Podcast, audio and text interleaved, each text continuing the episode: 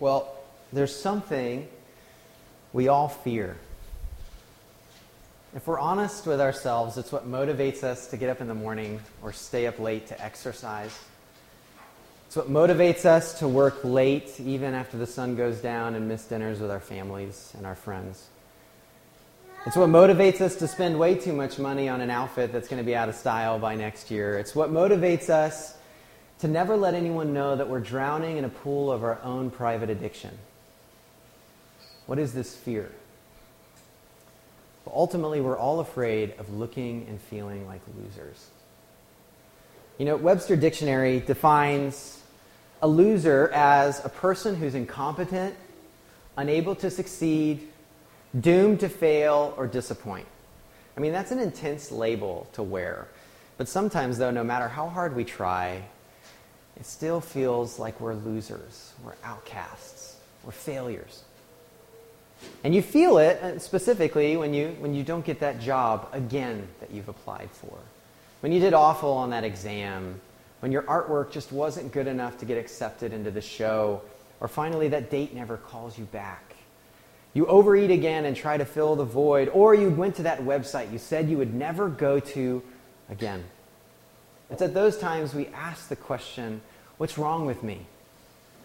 Why am I such a loser? Am I such a loser? Am I doomed to fail?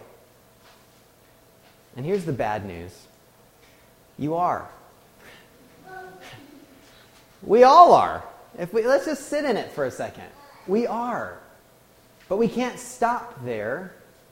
There's good news, and the good news is that God desperately loves losers.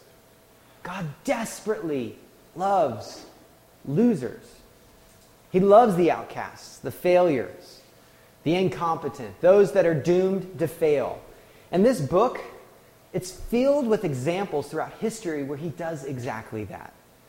As we've already seen, he's taken a man who feels very insecure in his speech and he made him a spokesman.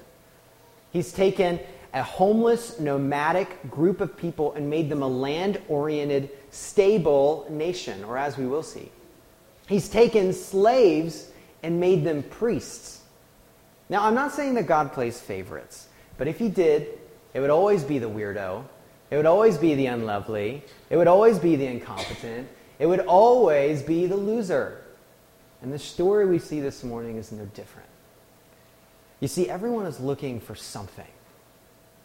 And we're so desperately afraid that if we don't win it, we don't grab it, we don't have it, we don't obtain it, we're going to feel like losers.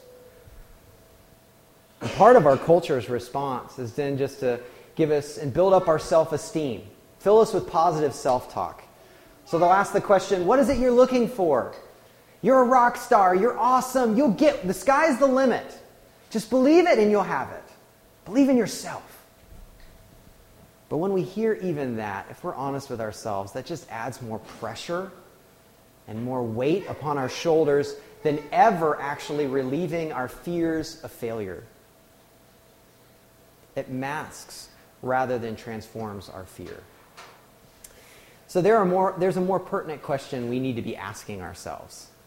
If we're going to be honest with ourselves and we're ever going to quiet this fear, this desperation that we're going to be losers. And the question has to be what is God looking for in us? What is God looking for in us? This morning, we're going to see that God is looking for opportunities to show mercy to desperate people with desperate faith. He's looking for opportunities to show grace and mercy to desperate people with desperate faith. In other words, the losers of our world. And as we enter the book of Joshua, we find the people of Israel are still on the border of the promised land at the Jordan, at the Jordan River. Moses is no longer alive and he's no longer leading his people. Rather, a new guy stepped up because he's been called up. Joshua has been commissioned to lead God's people to take the land. Now, when we read this story, I mean, one of the, especially the book of Joshua, one of the most difficult things and issues for us as modern Western readers to wrestle through is how God plans to give the land to Israel. How he does it. We squirm. I still squirm at the apparent command for just total annihilation, for wholesale slaughter of an indigenous Canaanite population in order that the people of Israel might occupy their land. So, a frequent question we ask is how could God call his people to do this, right? Before we even get into this story, we got to ask that question. And this is it's a legit question, something we can't brush aside because we take this book seriously. We have to think carefully about the texts and how they fit within the whole flow of scripture. So to think well about what God is calling his people to do in this conquest of Canaan, we have to see three things. First, who the Canaanites and the Israelites were. Secondly, who God is. And then a third component that we frankly just don't deal with all that much who we are, what we're bringing to this game. So, first, who the Canaanites and the Israelites were. The Canaanites, they worshiped this pantheon of gods, this group of gods, and this is what they delighted in. They delighted in bloodshed, violence, child sacrifice, incest, temple prostitution, and adultery, all of these different atrocities that were oppressive and exploitative. You know, one, one theologian has even said, in other words, the land of Canaan was no paradise before the Israelites got there. It was a place of destruction, of utter wickedness, because the people, or the, the gods that the Canaanites will worship, were impacting their behavior towards self destruction and abusive behavior. Well, we also need to see that God waited hundreds of years. If we look throughout the storyline of Scripture, He waits hundreds of years before He judges the Canaanites. But eventually, He's had enough of their destructive ways and chooses to remove them from the land. But lest we forget, He does the same thing to His own people later when they take up the same sort of practices. You see, God is judging sin, not ethnicity here. God's purpose from the very beginning was for Israel to be a blessing to all of the nations and God is constantly providing a way for those who are outside to come inside. This isn't a case of genocide or ethnic cleansing or xenophobia, because the basis for judgment of the Canaanites was because of their sin, not their race, not their ethnicity, and not their language. So again, God judges his own people, as we see later, and actually much more than he does other nations, because of their sin, not their ethnicity. Shifting our focus, we see the Israelites a unique position. They're in a unique position as God's chosen people at this particular point in time in history. Through Moses, they receive direct revelation from God. And Moses, he's been given this unique voice and this unique choice to be the lawgiver for his people. And the commands given through Moses come from God's own mind, as we read in Deuteronomy 18 throughout our time in Scripture earlier. Believers accept that God's appointment of Moses to speak his will and without this command from God, then the Israelites would have no right to the land whatsoever. So, this is because God is the, the, the ultimate owner of land, not nations, not people, and not states. And he can give his land to whomever he so desires as the ultimate owner. And here, he has chosen to give it to Israel. It chafes against us a little bit, but that's the reality of what we see going on in Scripture. So, next, not only do we look at who the Canaanites and the Israelites were, but we look at who God is. There we go. As we saw earlier in the biblical story, when God describes his own character in Exodus 34, how does he describe himself? And he proclaims it before Moses. He proclaims himself as a God who's full of love and mercy. But he's also a God who does not let the guilty go unpunished, which is a way of saying he's a God of justice.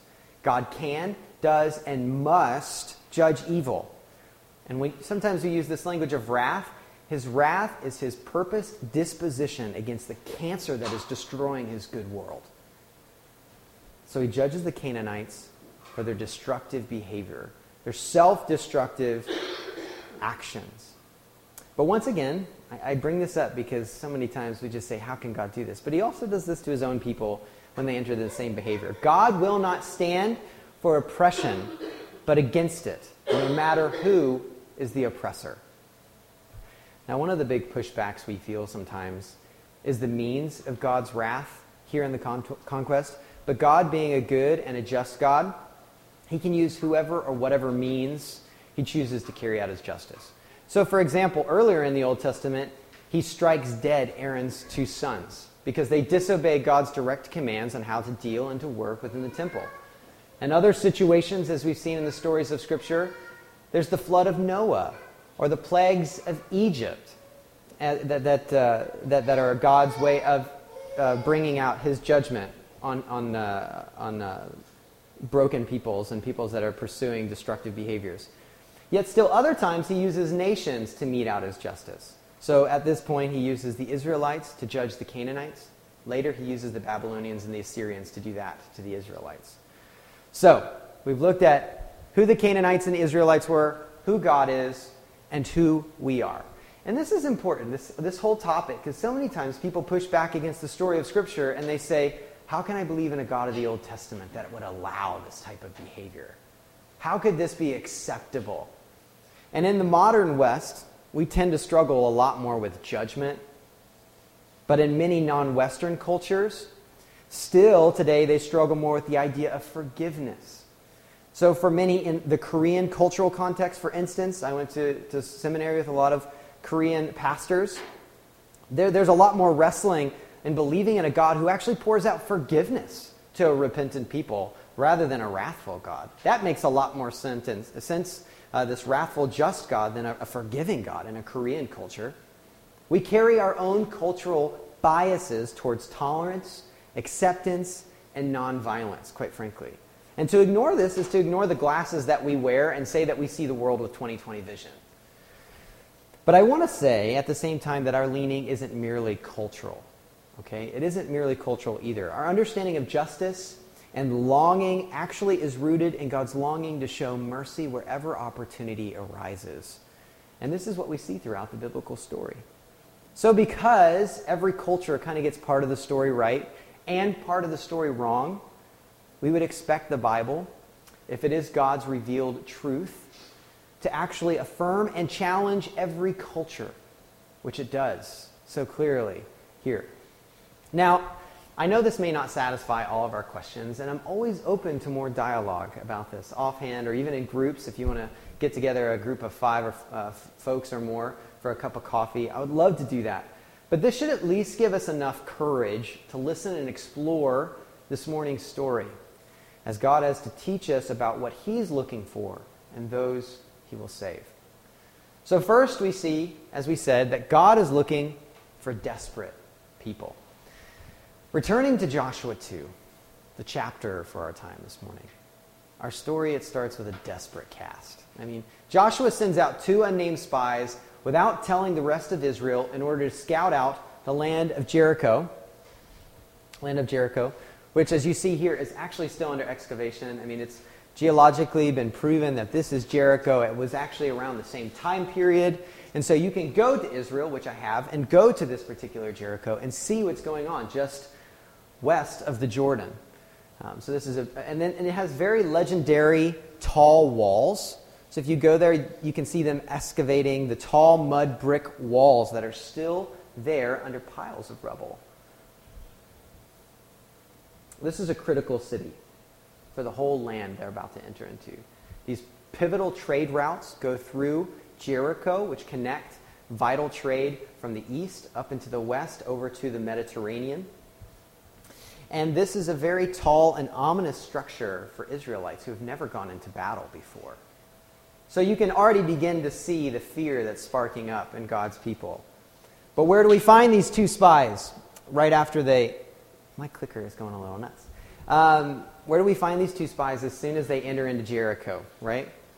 They go into the red light district and they stay at a brothel.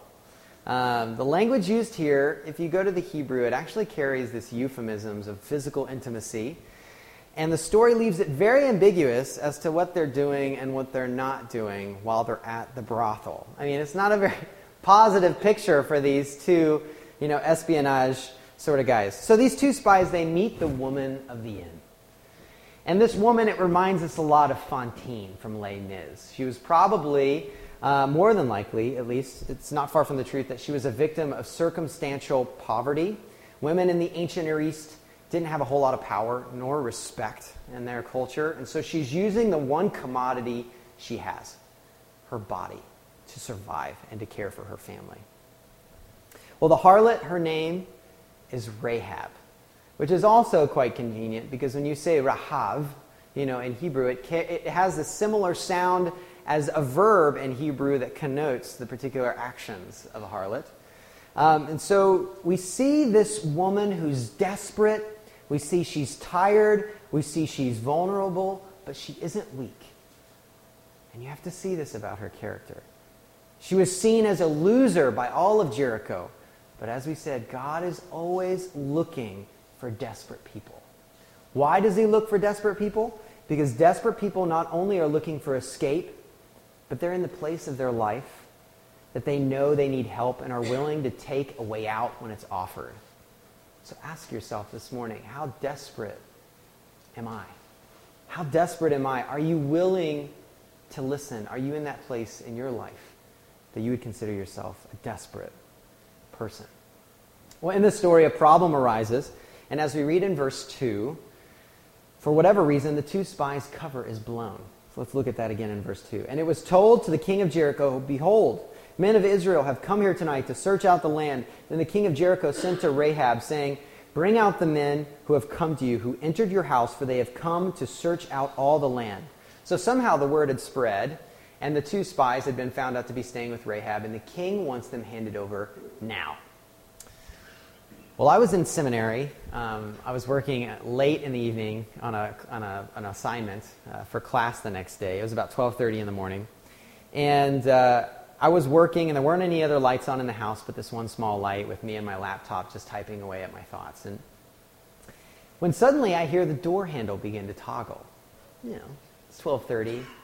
Start to hear the door handle toggle. There's not any lights on. It looks like no one's home. So I start to get a little antsy and I remember, now, I was also a quasi butler at the time, which is kind of strange. I mean, I had living quarters and I would go and make breakfast for a British guy named Mr. Perutz, you know, and I would go down and I'd set out his paper for him, take out the garbage, do the dishes and those sorts of things, wipe off his Jaguar, you know, difficult situations.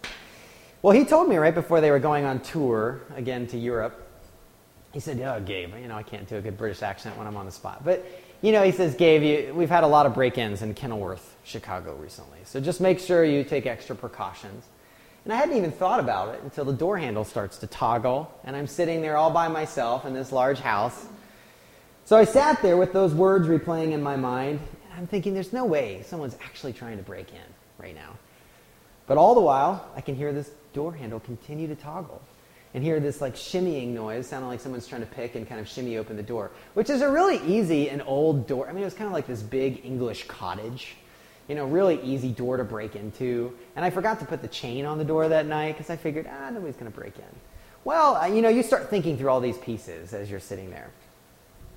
And so my heart begins to race and it goes down from my chest and starts doing laps in my stomach. And I put my cell on 911 and ready to hit send. And then I just shout out, hello? Yeah, real manly and real strong. and the door handle stops toggling. So I slowly, with even more, my heart is just about to jump out of my body. And I make my way to the door, and, and I figured that the person was gone at this time, but I was still so cautious that I had to, I had to find out. So I flip on the light, you know, that's right outside the door, and no one's there. Surprise, shocker. And after that, I, I did what any normal person would do. I opened like six different curtains, turned on all these lights, and at that time, I grabbed my shotgun, set it next to me in my chair, and continued typing my paper. You know, he's got to get a good look at what he's messing with if he's going to come back. You know, the, the, whole Home Alone kind of sketch, right? Um, well, our spies, they're feeling a very similar side, I mean, probably more trepidation than I ever was. And we also see that it was dark. They probably even saw the torches of the king's cohort making their way, these unexpected guests. And in fact, uh, these two spies were hidden by Rahab. The text says she had taken them and had hid them. And the king co- king's cohort, they arrive in verse 4, and the spies' hearts were probably racing with their hand on their weapon, ready for a final showdown. Was Rahab going to help or to hinder their mission? It all rests in this harlot. So she responds to the soldiers' questioning with, True, the men came to me, but I did not know where they were from. And when the gate was about to be closed for the evening, at dark, the men went out. I do not know where the men went. And she says with almost a certain brevity here that's very quick, almost sounding like she's shouting, So pursue them quickly, for you will overtake them. Scripture gives us the inside scoop of what she actually does. But she had brought them up to the roof and hid them with the stalks of flax that she had laid in order on the roof. So the men pursued after them on the way to the Jordan as far as the fords at the river, and the gate was shut as soon as the pursuers had gone out. Now, on each stalk of flax, which you see a picture of here, were flax seeds, which yielded linseed oil while they, the, their fibers produced linen yarn. In order to obtain the yarn, though, the flax fibers were softened by soaking, drying, and bleaching. And in the ancient world, the common element for bleaching something usually had to do with human urine. So that gives you an idea what they're sitting underneath, on the rooftops, which were then crushed and beaten and spun into yarn. Major problem with the stalks of flax is that they stunk horribly, kind of like a pigsty. And Rahab, along with the spies, had hoped that her stinky ruse, you know, had convinced the king's cohort not to return. Well, they did fall. This king's cohort did fall for her ploy in searching for the two spies outside the city. But now the men have yet another problem. The gate has been closed. How are they going to leave the city now that the gate has been closed? And yet there's an even more pertinent question. Why would this harlot, why would she, why would she even commit treason and lie to her own people to protect them? She had to have known the consequences of her own decision. And so she gave up the opportunity to finally, for the first time, not only be known as the harlot, but as the heroine of Jericho, the one who had turned in the spies, the one who had been a great redeemer of Jericho. But instead, she looks death in the face and chooses to hide these two men. And if she's found out, will die. How do we know?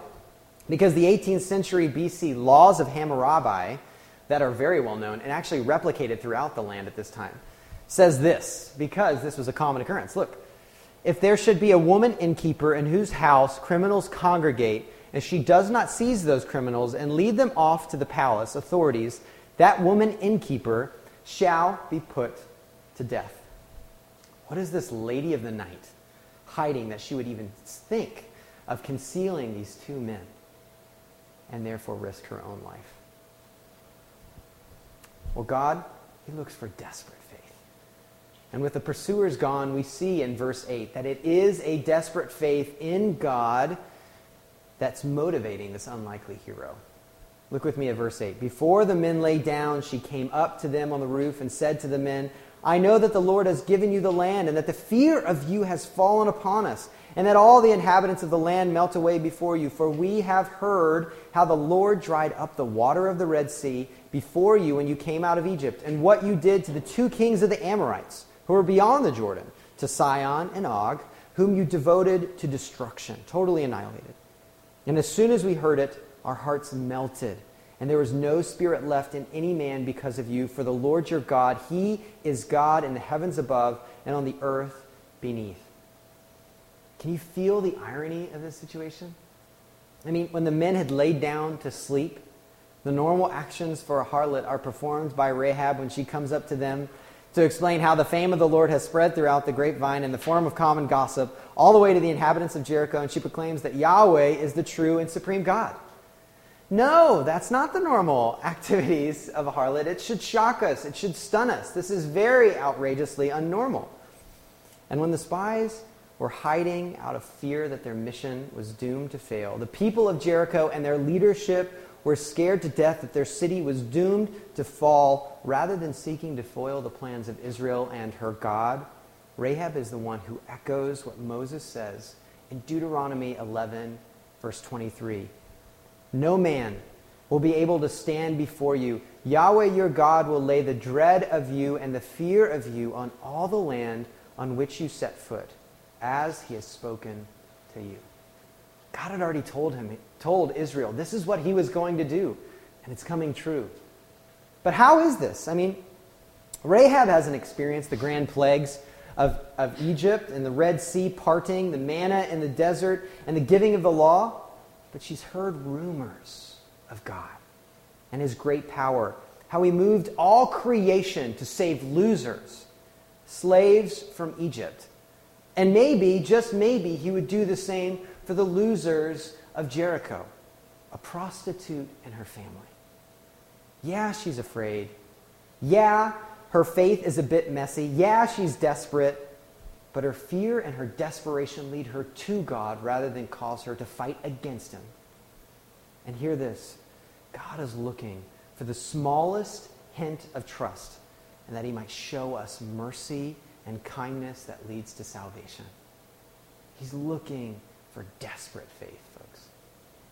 You don't have to clean yourself up or tidy yourself, your life, to side yourself with God. Maybe you don't feel smart enough.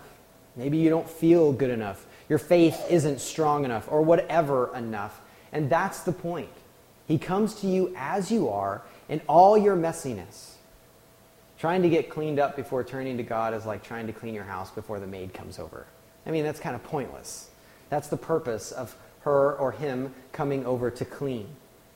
You can't ever get good enough or strong enough or more stable enough in your life to warrant rescue from God. His rescue is mercy, and we don't deserve it. God wants you to trust Him where you are your fears, your failures, your mess ups, your insecurities. Then He will lead you out. So ask yourself what do I think will save me? Is it God or is it your own self reliance? Now, the question that arises whenever the passage on Rahab is preached or taught is since she's honored for her faith in other passages of the, of the Bible, is lying okay sometimes? Right? Is it, you know, does this kind of give us a foothold to kind of twist what we want to say? And even though this isn't the purpose of this passage, to ever be normative or directive or uh, guiding in terms of these sorts of ethics, the question of ethics, it still lingers in our minds. So I just want to say two things briefly about that. First, Rahab knows nothing of God's law but only of God's actions. And she responds where she is with what she knows. So imitating her exact actions might not be the best idea. Um, also, every time she's mentioned in the New Testament, the second half of Scripture, it's because of her faith in God, not her particular action of deception. It never says, Look how Rahab lied to the king's cohort. Should we not praise her for this? No, it's for her faith, the root of her action. Now, nowhere does Scripture come out and affirm her lying, and we see many times that broken people and desperate people of faith throughout Scripture are doing things we wouldn't necessarily call one another to do. They're people of faith. They're desperate people of faith. They're not perfect people doing perfect actions. Rather, the, the key, the nugget of this story is what we do see is a God who is looking for desperate people who will step out with desperate faith in Him, responding to what they do know. These he will spare from judgment, from destruction. These he will save out of his mercy. So if we return to our story, we remember everybody's looking for something in this story. The spies are looking for confirmation that God's promised victory is sure to come. The Jericho, uh, the king's cohort, is looking for the spies to hinder God's victory. And Rahab, Rahab's just looking for rescue. That's what she's desperate for. And as the interaction between these spies and Rahab come to a close, Rahab knew what was coming. And she made the two spies give her an oath and that they would spare her and her whole family in the coming destruction. You see, not only does she trust God because of what he's done throughout other lands, but she trusts God's people. And so the spies promise her salvation if her and her family remain in the brothel come time for battle. And they place this crimson cord out to set their building apart from all other buildings so they know not to destroy it. Then the chapter ends in verse 22 by saying, The spies departed and went into the hills and remained there three days until the pursuers returned. And the pursuers searched all along the way and found nothing. Then the two men returned. They came down from the hills and passed over and came to Joshua the son of Nun, and they told him all that had happened to them and they said to Joshua, Truly the Lord has given all the land into our hands, and also all the inhabitants of the land melt away because of us. God was already at work in this land before the Israelites ever showed up. And Joshua, a new leader who's afraid of failure, he needed to hear that. All of Israel, who are children of a generation who failed to enter into the promised land, they needed to hear that. And we see a little later in the book of Joshua that Rahab and her family are spared. She did everything asked of her. She has responsibility, and she responds in desperate faith to what she knows, waiting for God's mercy. And God doesn't forget her. So many times in our world, our world just forgets or discards losers. God never discards the losers that are desperate and desperately find their trust in Him. Why? Because God desperately loves losers.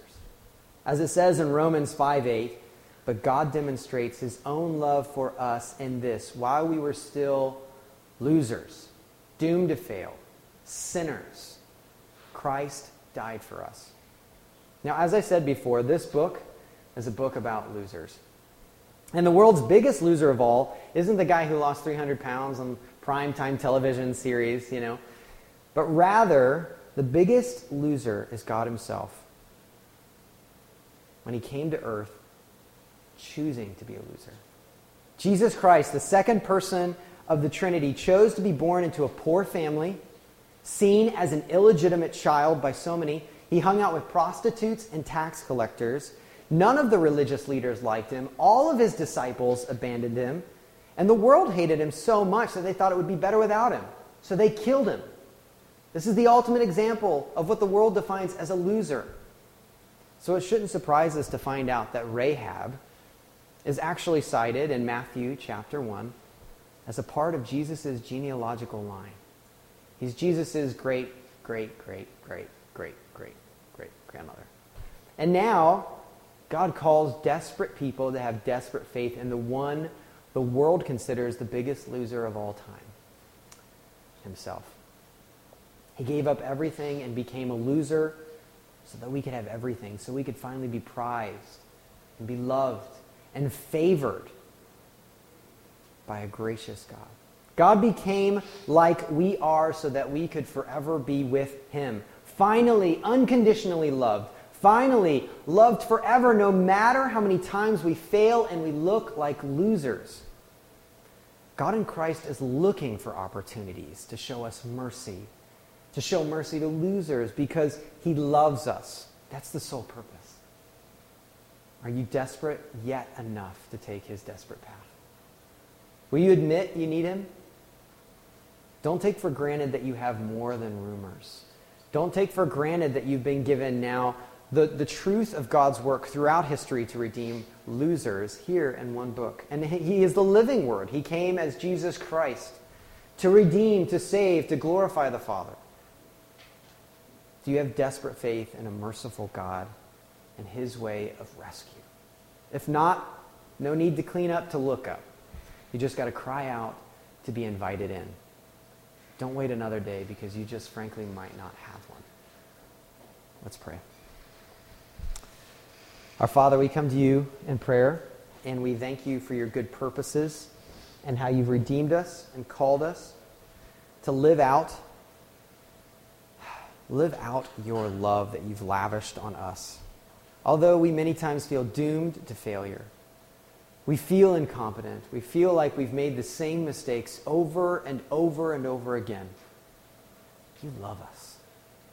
And you're longing for us as desperate people, if we're willing to admit it, to give you desperate faith. Faith that just holds on to you and holds on to your way of rescue through Jesus Christ, our Lord and our Savior. May you give us the eyes to see. May you give us humble hearts that bow before you in submission. That our hearts fear ultimately you as we seek to walk in your ways. Not the fear of man, not the fear of loss of possessions, not the fear of loss of acceptance, but trusting that you are sovereign and the King of the universe. And you hold our deepest fears and also our deepest loves at the same time. Guide us in your purposes, we pray. In Jesus' name, amen.